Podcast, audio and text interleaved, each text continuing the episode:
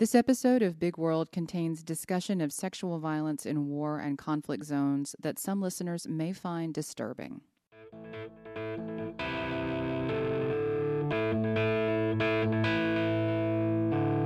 From the School of International Service at American University in Washington, this is Big World, where we talk about something in the world that truly matters. As long as there have been people, there has been conflict and war among them. Too often, this conflict has been accompanied by the victors using sexual violence against those on the losing side. The ancient Greeks considered women property under the lawful ownership of a man, and when the man's property was conquered, so too were the women he possessed. As human conflict has progressed through the centuries, there has, at least, been a move to classify war rape as a war crime, rather than its odious designation as spoils of war. But there has also been a recognition that sometimes sexual violence is not just a traumatic outcome of conflict. Sometimes rape is part of the strategy. Today, we're talking about sexual violence as a strategy of war. I'm Kay Summers, and I'm joined by Wanda Wigfall-Williams. Wanda is a professor here at the School of International Service. As a scholar practitioner, she has negotiated with paramilitary leaders and militants and worked to develop anti-human trafficking campaigns in Eastern Europe, West Africa, and Asia. Wanda was the first American and the first woman to be awarded the Tip O'Neill Peace Fellowship. Wanda, thanks for joining Big World. Thank you for having me. So, Wanda, the United Nations defines conflict-related sexual violence as incidents or patterns of sexual violence that is rape, sexual slavery, forced prostitution, forced pregnancy, enforced sterilization, or any other form of sexual violence of comparable gravity against women, men, girls, or boys. And during conflicts throughout history, as we said earlier, sexual violence has been committed by combatants as spoils of war. But sexual violence has also been committed as part of a conflict strategy, as the means to an end. So tell us, how do you differentiate between conflict-related sexual violence as a war strategy or as spoils of war? I look at rape as a strategy of war in terms of genocide. So if we go back, way back in history, when nations conquered other nations, they would rape and pillage the towns. It was part of what they did. Why did they do that? Because they wanted to establish dominance, dominance and control. So there are several things. Let me give you prim- some of the primary goals or reasons. One is to humiliate their opponents and to destroy and take power away from women and men. Mm-hmm. So if you think of women's bodies, war is actually being played out on the body, especially if you do anything sexually related to that body. Mm-hmm. So it's a way of getting at the heart of the men. It's also a way of committing primary genocide, because often women do not survive. And it's a way of committing this secondary and tertiary genocide. By that I mean it is not men, the soldiers are not using their bodies to rape women. They are using guns. Mm-hmm. They are using knives. Uh, they are using broken bottles, sticks, whatever. And the intent is that if I can't kill you, I'm going to make sure you can't breed. Mm-hmm. And I heard those words from rebels in the Democratic Republic of the Congo, Uh, who felt it was their God-given right, since they were fighting, that they had needs, sexual needs, and they wanted those met by women, mm-hmm. any woman, anywhere, of any age. So, Wanda, before you were a professor at S I S, you worked in conflict zones around the world and interacted with women who were survivors of conflict-related sexual violence, and also some of the men who were perpetrating it. This is a position that most of us can't imagine. So just kind of help us understand what that was like and what parts of your experiences, getting to know their experiences, would be instructive for listeners to know and to understand. I was clearly aware of rape, but I wasn't aware of how mechanized it was, mm-hmm. how well it was thought out and planned. As if you were looking at a terrorist strategy to, to bomb a village or bomb a city, This is planned similarly. So I can talk to you about working in Darfur and then later moving those those camps being moved to Chad, mm-hmm. more inland. And so what would happen every day is the men would stay on the, in the camps, and women would go out to get the firewood. It would be all the women, women in their nineties, infants, mm-hmm. everybody. And what the Janjaweed would do, they were a paramilitary arm of the government. They would cut down the trees closest to the camp, mm-hmm. which made the women have to go farther. Right. And as they went farther, it would be harder to get back to the camp and to safety. And out from nowhere, I went out with them one day. Because, well, I didn't expect what I what I experienced, mm-hmm. but I went out with them one day, and it was like they dropped from the sky. They came in on horses and camels with weapons, and it was pretty awful. Grandmothers in their nineties were raped, and if the women fought, then they would resort to destroying the woman's body. Uh, women were gang raped, infants were raped, toddlers were raped. No one was safe. And if you ran and you didn't ran, run fast enough and to get back to camp, everyone out there would, would be raped. So I really hadn't seen it in that raw a state. Mm-hmm. And so, of course, I was traumatized, but the reason I was working in the camps had nothing to do with looking at rape as a strategy of war, but it had to do with Um, understanding human trafficking mm-hmm. and what role this particular camp played in it. So when we returned to camp, it was remarkable. The women cleaned themselves up, gathered their wood, cleaned themselves up, and there's one memory that comes to mind. Um, this woman had been raped. Her daughter had been raped, and the daughter was maybe two. And she cleaned her baby first and twisted her hair and put a cowrie shell in it. And she was smiling as she did that. After having, you know, so you take that image and juxtapose it with this horror that just befell the entire camp of women, mm-hmm. and you begin to say, wait a minute, this can't continue. Mm-hmm. But every day it did, and there was no support. Because at that point in time, the African Union was supposed to provide safety for them. But they're very small at this mm-hmm. point. So there was a need, a strong need for more bodies to to be there, to protect them, to keep the peace. So these women, they go out for for wood, and then this happens to them, and they're attacked in this way, and they come back to the village. What about what about the men who live there? Is there any kind of ministering to their needs that is is is done in recognition of the trauma? Because it was all the women, it was the older women, it was the young women, it was the tiny girls.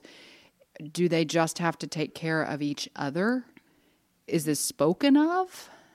It's not spoken of for most men in the mm-hmm. camps. It is a silent community, so women minister to other women and other children. And so while once you get your baby cleaned and mm-hmm. dressed and attended to, then they hold, someone else will hold your child so you can get clean. And and they will go into a tent together sometimes and talk mm-hmm. about, I don't know. Mm-hmm. But it's sort of that, that um, fellowship, that community that brings women closer together. It's difficult for the men because they're angry, but at right. the same time, they're impotent to do anything. Mm-hmm.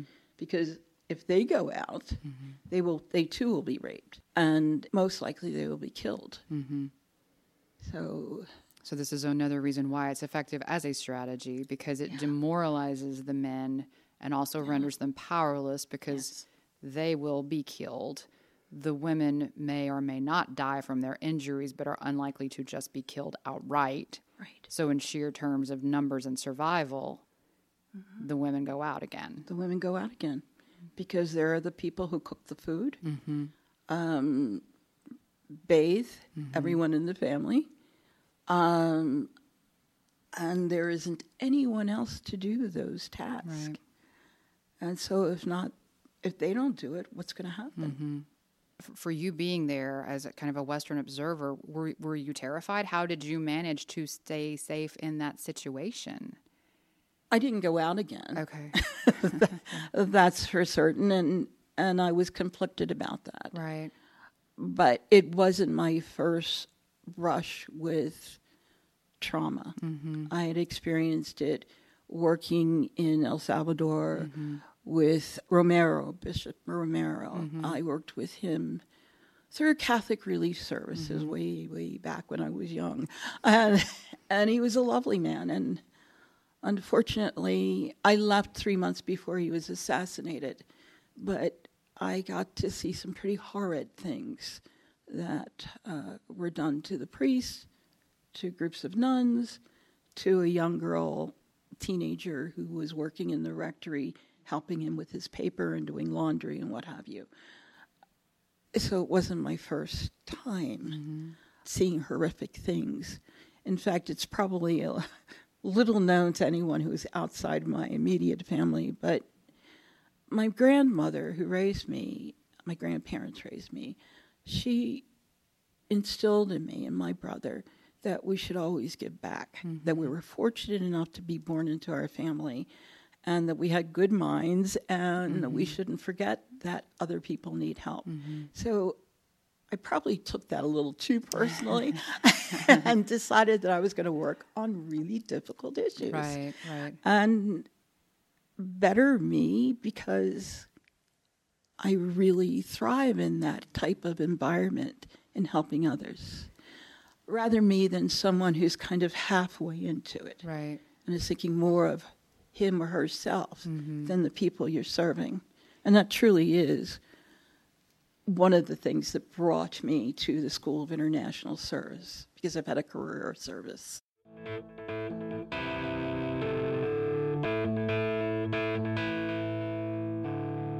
Wanda Wigfall-Williams, it's time to take five. And this is when you, our guest, get to reorder the world as you'd like it to be by single-handedly instituting five policies or practices that would change the world for the better. Specifically, what are your five recommendations for how organizations should help survivors of conflict-related sexual violence? Well, when in these conflict situations, there's often the absence of the rule of law.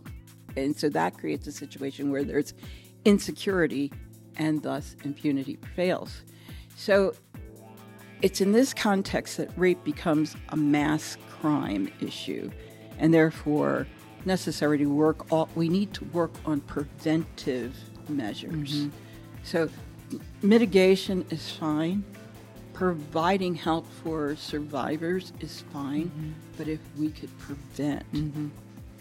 you know, a percentage of the conflict rapes, war rapes, that would be a really good thing. Mm-hmm. Second, um, with little or no access to justice and care, the stigma and the trauma that rape generates cannot be treated immediately mm-hmm. as it should.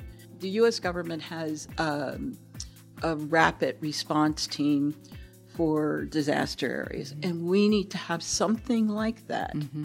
In addition to what we already have, to come help these rape survivors. Mm-hmm. Third-party interveners, uh, N G Os, and others must be available to assist victims physically, psychologically, and socially. Mm-hmm. Um, and if you can't help them in that manner, then they'll wither. Mm-hmm. Finally, accountability. In the Democratic Republic of the Congo, in, I want to say Kinshasa, there was one policewoman responsible for the whole country as it related mm-hmm. to rape. She worked her job, did it well, and she arrested someone who had been using rape as a strategy of war. The fine was two dollars mm-hmm. U S. So, yes. Justice in terms of having this person arrested was done, but it's not the kind of justice that's needed. Right. That's why I say accountability is really required. Right. Thank you. You're welcome.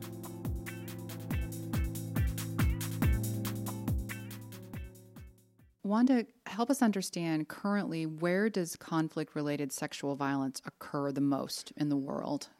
This has been going on forever. Unfortunately, we are. It's been more recent. I think um, significant policy change occurred in December of nineteen ninety-two. Mm-hmm. But where is it happening? If you if we look at the World War Two with the Korean comfort comfort women, air quotes, they were kidnapped mm-hmm. from Korea and taken out of the country and put in what I guess would be a brothel. We're talking twelve-year-olds, twelve to seventeen, twelve to sixteen, and they were forced to serve as Um, Japanese soldiers who hated their guts mm-hmm. at the site, about eighty of them a night. Mm. And these were not happy people right. who came, and they didn't care about the girls. So it happened there. Um, it, it happened in El Salvador, mm. as I referred, the Democratic Republic of the Congo, mm. um, former Yugoslavia, Bosnia, Croatia, Kosovo, um, Nicaragua, and when they're, Guatemala has been sort of a, a hotbed of off and on wars. So it happens there too, to men and women. Where these rapes happen, for the most part, in are in really isolated and secluded places. Mm-hmm. So there are no lights, there's no anything. And if you scream, nobody's going to hear you, and if right. they hear you, they're not going to come to your aid, mm-hmm. lest whatever's happening to you is going to happen to them. Wherever there are women mm-hmm. and wherever there is conflict, there will be rape as a strategy of war. So how do organizations currently help survivors of conflict-related sexual violence? And I guess kind of as a primary first part to that question, what are the organizations that are currently helping women? Who who who's helping, and how do they accomplish their work? Because these these women are isolated. How do how do people get to them? How do they help them? There are a number of N G Os mm-hmm. who were able to help these women. During the uh, Balkan War, I was invited to Croatia by a group called Women in Black. Mm-hmm. And I accepted their invitation, and everything was on the up and up. It was kosher. Our messages were encrypted, and so we began our work. They already had a strategy, and they knew about my work, and I went. Um, and I got to work with them in mitigating some of the, the kidnapping that was going mm-hmm. on. If you don't know, during the Balkan Wars, Bosnian women, Croatian women were were kidnapped, gang raped daily, and until they became pregnant. And then they were forcibly held against their will until the eighth month, when it was too late to terminate mm-hmm. the pregnancy. That's a, a typical strategy to ethnic cleanse a group. You know, so every time you look at your child, you're going to see me and know that right. I'm part of him. And what is that going to do to the woman? Mm-hmm. So we we had some pretty good strategies, which I, I I didn't come up with. I just helped carry out. Carry out. But because of who I am and how I look, I did not blend in. And so somehow our encryption was broken and accessed, and I was issued a death threat that I had to leave mm-hmm. in twenty-four hours. And if I didn't, I would be leaving in another way. Mm-hmm. That was very frightening to me. It was frightening to me not just for my own life and safety, but for the women who were going to, I was leaving behind, who needed to do this work and who were going to do this mm-hmm. work. And did you, were you able to get out within the time? Yes, okay. I got out in time. Mm-hmm. Um, through unusual means, but I got out. Um, but some of those women did die. So doing this work is not for the faint of heart. Mm-hmm. Because you carry that too. Yes. You carry, yeah. Sometimes when I'm lecturing, I'll say to my students, there are things I wish I could unsee. Mm-hmm. And you can't unsee them. They are part and parcel of you. So what I do, which I think is the next best thing, is to process them uh, with people who do the same sort of work that I do. And I can't come to terms with what's happened, but I understand it's part of the world that I'm trying to make better. It's a component that has to end. Mm-hmm. Or if I can't make it end, I have to do what I can do in power, to the best of my power, to mitigate it. So I have I have very modest goals now. Right. Uh, Wanda, we recorded an episode with our dean, Christine Chen, about a year ago. We were talking about Me Too and its possible impact on women on the margins, women who kind of don't have power in different societies. Do you see any positive outcomes for women in conflict zones from the increased attention that sexual violence has received globally? I mean, we know that this is a topic that has certainly received more conversation than it had before in lots of different places around the world. But the women that you're talking about are in conflict zones, and I don't know if a social movement is something that's ever going to be able to help women that find themselves in this situation. Do you see any any positive outcomes from this increased level of discussion around sexual assault?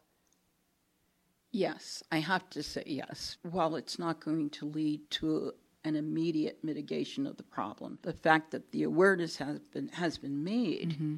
makes all the difference. Mm-hmm. And more and more N G O workers are going to be turning their attention to this. There are a couple of organizations. The one that comes to mind is the Center for Victims of Torture. And they're based out in Minneapolis or Saint Paul.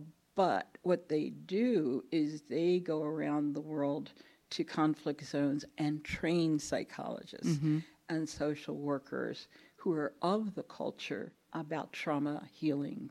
And that has been working. It's it's just very difficult to process that kind of trauma because everyday things are used yep. to terrorize mm-hmm. a group of people. And so when you do that, you or smell, and let's say you're walking around five years later and you happen to smell that smell, and it, if you haven't had any intervention, psychological intervention, that means it's a trigger. Mm-hmm. And you could go spiraling down and experiencing like it what like you experienced the very first mm-hmm. time, and that is damaging. And in the same way that you need uh, for, for for military who have uh, post-traumatic stress disorders, you, you need therapists who are trained to understand the situations they've been in. In this case, you need people who understand the violence has been visited upon these women, but you also need people who understand their culture to help them recover in a way that's consistent with the way that they live their lives. Exactly. Right? You're spot on. Um, if you don't do that, yeah. then you're doing more harm. Right. And we should never do any, we should think carefully and clearly, coherently, in partnership with people who are of the culture. Mm-hmm. So that we help and not harm. Wanda Wigfall-Williams, thank you for joining Big World. It's been a pleasure to speak with you. Thank you for having me. Big World is a production of the School of International Service at American University. Our theme music is It Was Just Cold by Andrew Codeman. Until next time.